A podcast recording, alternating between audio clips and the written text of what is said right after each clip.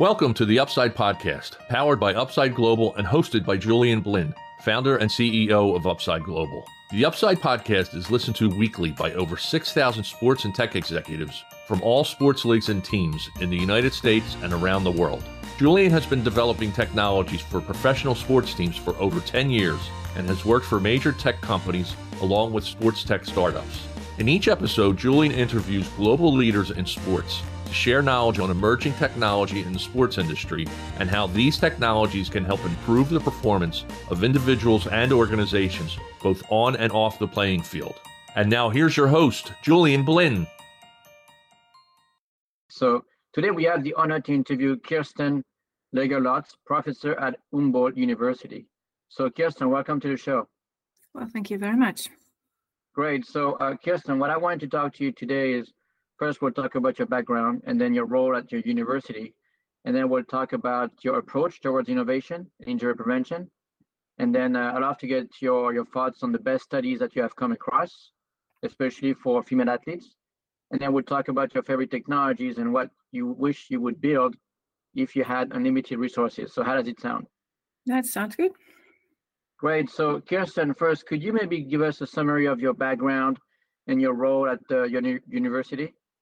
Okay, so currently I'm employed as a professor for movement biomechanics at the Humboldt University in Berlin. So movement biomechanics is a, is a part of sports science. I'm working at a sports science department, um, teaching sports science students and yeah, doing research, particularly on the adaptation of the musculoskeletal system. Here, particularly a muscle and tendon adaptation the effects of hormones on those tissues and the um, resulting effect on injury risk. That's great. Um, and how long have you been a professor at your university? I've started here in 2014, and before that, I've kind of traveled the world as a postdoc. So I did my PhD at the German Sports University in Cologne. And from there, I, I moved to New Zealand to do a postdoc there at the Department of Sports and Exercise Science, and then I uh, from there went to the UK.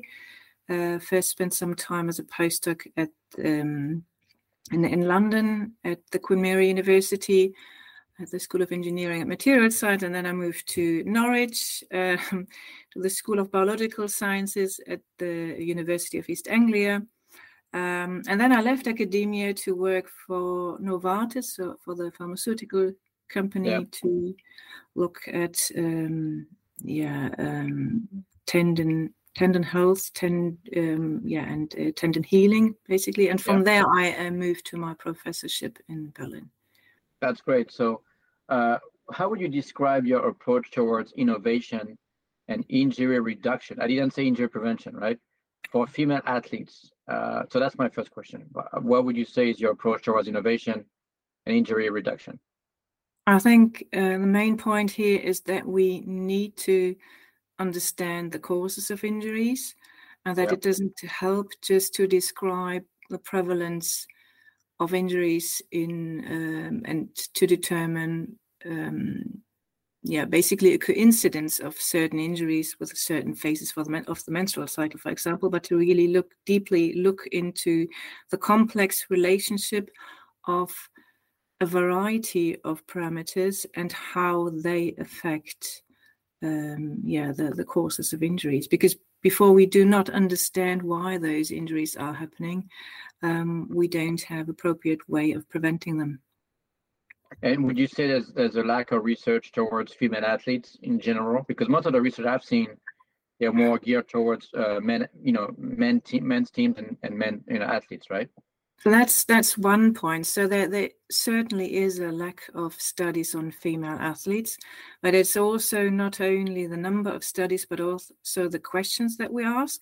For example, yeah. it has been known that um, the prevalence of ACL, so anterior cruciate ligament injuries, is more, um, they occur more frequently during certain phases of the menstrual cycle, like in the follicular phase and the ovulation phase. So that, that has been described again and again and again and again. So there are many studies on that, but that doesn't really help us because we don't know why that is happening. We can describe that it is happening, but it's it does not allow us to to really react to that or to prevent injuries, we need to find out why those injuries are happening. And there has been one explanation for that, which yeah. is that um, ligaments, yeah, are supposedly becoming more compliant during uh, the ovulation, and that has been associated with certain causes of injuries. And that also um, reflects how we see the menstrual cycle and what kind of questions we regularly ask with the menstrual cycle, because we always look at things to become weaker or or less good or um, mm-hmm. are different to men. Um, and then we interpret the results in the same way, which means that, yes, it is true that um, the knee, for example, becomes the knee joint becomes more compliant during the ovulation phase. And that is correct. There again have been many studies to show that, but those reviews also have shown that there's no um, causal relationship, no association between ACL injuries and knee compliance. And so, for example, knee compliance is higher in the luteal phase than it is in the follicular phase, but in the follicular phase is where more ACL injuries happen. So, um, both of those two things occur, but they're they're not really related to each other. So you're saying there's maybe a lack of understanding and we need to do deeper research into that to see the correlation or is that what you're saying um, i think we we should yeah we should not misinterpret a correlation for a causal relationship just because two things occur at the same time doesn't necessarily mean that they are uh, the result of uh, the same variable. Um, yeah. and and I, I think because because women are also are regularly seen as just the the um, or the menstrual cycle um, are mm. seen as something that um, yeah is, is, disturbing or is is uh, leading to weaker um, being weaker or being less good or being able to perform less i think that's um, that kind of yeah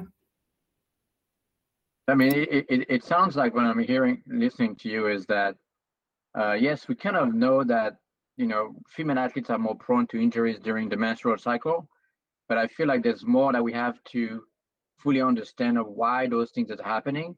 Yeah, and maybe, maybe because there's more complex elements and factors that we still don't know about. Is that a fair assessment? Yeah, well, for example, in, in one of the studies which looked at the prevalence of ACL injuries in um, in skiers along the menstrual cycle, yeah. the authors claimed afterwards that um, women should be more careful, uh, do more careful skiing during the ovulation. But the point yeah. here is that at ovulation, other studies have shown that women are actually performing better they show um, they are more motivated they show um, higher risk taking behavior during ovulation so yes. if you tell elite skiers to to be careful during ovulation you will you yeah you will decrease the performance and mm-hmm. yes it may be that they that those that the higher motivation and the higher risk taking behavior may lead to more injuries, but it probably also leads to better performance and better results in races. Yeah. But, but the, the statement that you made, I've heard that also before uh, by talking to, for example, Laura, right, uh, works on the Ovula ring and, and other practitioners. And uh, the statement being that you know during the ovulation ovulation cycle, uh, I mean uh, menstrual cycle, uh, female athletes tend to take more risk so if you're a coach, right, and you know that they're, they're more willing to take risk, how do you uh, mitigate that? How do you manage the fact that they'll be taking more risk? Well, I think it, it really is um, something that needs to be individually discussed between the specific athlete and the coach because there may be athletes who tend to be more anxious yeah and for them the to to train a new element for is it in in skiing or in diving or whatever or in in gymnastics the mm-hmm. ovulation may actually be the perfect time point to train um, a particularly challenging element in a uh, gymnastics uh, performance, for example. Mm-hmm. So that would be the perfect time point to to actually train it. So that's actually something that's good if if if athletes who are maybe a bit more anxious um, are willing to take more risks. So on the other hand, yeah. if you have a very uh, if you have a, an athlete that kind of thinks that she's bulletproof and uh, is is is always taking very high risk and um, and there are maybe uh, conditions in skiing which are not optimal. Maybe it's it's it's very snowy outside. You can't see really yeah. properly. Yeah. Then that's probably a good time point to say look you need to be a bit more careful today. Yeah really i think it depends on the athlete and it depends on the situation. Yeah, because maybe some athletes are more prone to taking a risk in general, just in general, yeah. right? And then some of the athletes might not be good at managing, uh, you know, those situations, and some other ones might be more comfortable, you know, taking higher risk than you yeah. know. So anyway, so I'm sure it's it's very it depends on the individual, right? The person yeah. that you're dealing with. Um, so now you talk about some of the the, the study that you've come across. Uh, you, you talked about that before. What are do you think the best studies that you've come across when it comes to female athletes?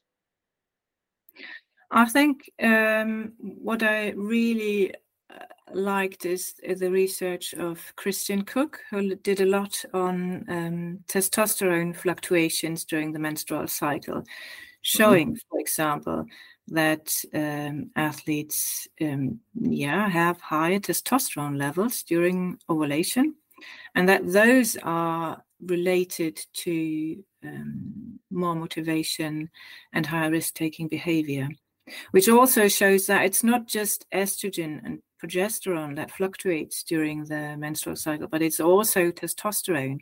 And that, that's also something we need to consider if we think about um, cycle orientated uh, training or adaptation to strength training, that there are variations in testosterone concentration, um, which we can make use of and uh, mm-hmm. use them to our advantage. Yeah, and that makes sense. That, that so that study that you just mentioned, that's probably one of the best studies you've come across. I think so. Yeah.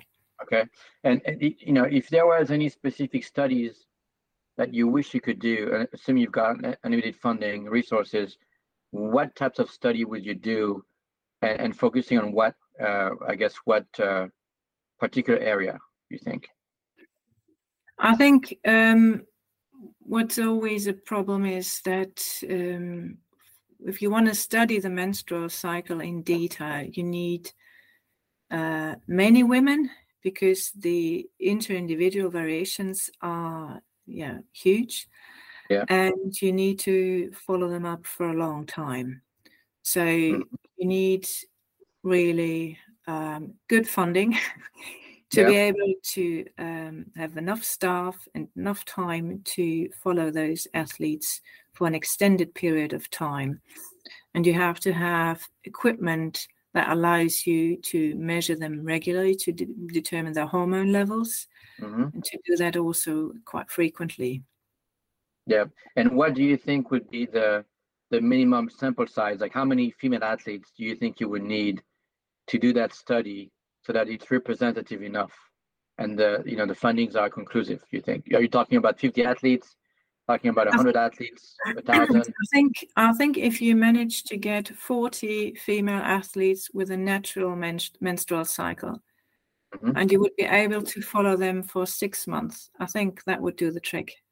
Okay, so maybe we can help. Maybe we can, you know, go out to the teams and say, hey, you got, uh, you said 40 athletes, right?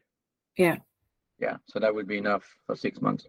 Uh, great. So uh, now, because we we uh, you know we work with lots of technology vendors and, and, and teams, what are the, your favorite technologies? Maybe your top three that you've come across or even even used. Um, so what I've yeah what I frequently use are um, yeah force plates or bioimpedance measurements or the Ovula ring. Um, what and I think those are quite handy and um, yeah allow um, yeah, good data. Your, your favorite technology. but uh, what I really, what I think is also, which I haven't used, what I haven't used yet, but what I think is quite useful are those smart rings. Yeah. because they the Oura, the, the Oura ring, the Oura ring to measure the, Yeah, the, the example, temperature, HRV, and things like that. Yeah, for example. Uh, I think that that's something that would not only allow us to monitor the menstrual cycle, but at the same time monitor heart rate or heart rate variability and Yeah. um, uh, sleep quality. And and I think um, because it's something that you just have to wear and you just don't have to uh, think about when those measurements are taken. You don't have to be active as an athlete to actually perform the measurement. It's it's basically you just put on the ring and that's it. And I think that's very convenient and that allows us to uh, yeah, collect continuous data. And I th- think to collect continuous data over an extended period of time is extremely valuable. Yeah. Well, I mean, I know the folks at Oura, so maybe I can help you guys get a couple of rings. And I was talking to you a few weeks ago to the LAFC, the MLS teams in the US, and they they just uh, they love the Oura ring because, like you said, they are players, soccer players, right? They just uh, they wear them and they just forget about it. Yeah. Right. Um, so uh, that's a great product, I think. Um, hey, last question. So, assuming that you had, you know, again, unlimited resources and money, what types of technology in a perfect world would you build to better monitor female athletes and and you know help reduce injuries? What would it be? I think um, menstrual cycle monitoring needs to be in place. And I think, for example, the Oura ring would be, um, in my opinion, a good way of, of doing that. Collect. Yeah. Um, and you probably need to connect that also with a very good, um, yeah, monitoring app, which records uh, menstrual Like an cycles. AMS, like an AMS platform. Yeah, Yeah, Um, that makes sense. And and and you don't. I'm sure there's some female, you know, teams out there, right, that have been using the Oura ring, but I haven't. I mean, I haven't seen like studies published about how they've been using it and the impact on menstrual cycle. Maybe it's out there. I just haven't seen it. And that's just um, the one study I'm aware of. It just just shows that um, it is um, working or valid, but I haven't seen it in, in menstrual cycle um, monitoring of athletes yet. Okay. So that would be your kind of combining a smart ring like the Oura ring with a an advanced AMS system when you can Yeah. collect all of that data and then make sense of it through algorithm, basically. Yeah. Okay, that's great. So well, look, we we at the end of the interview, but I wanted to thank you for for your time. Uh, you know, great feedback and and super interesting. So thank you very much. You're welcome. Thank you. Thank you for listening. To access past episodes and other research, articles, and analysis of sports technology, please visit our website, theupside.us. Subscribe to the Upside newsletter and receive full access to our sports tech business letter and website. Royalty free music is provided by ibaudio.com. The Upside podcast provides timely insights and interviews with global leaders in sports technology. Until next time, keep looking to the upside.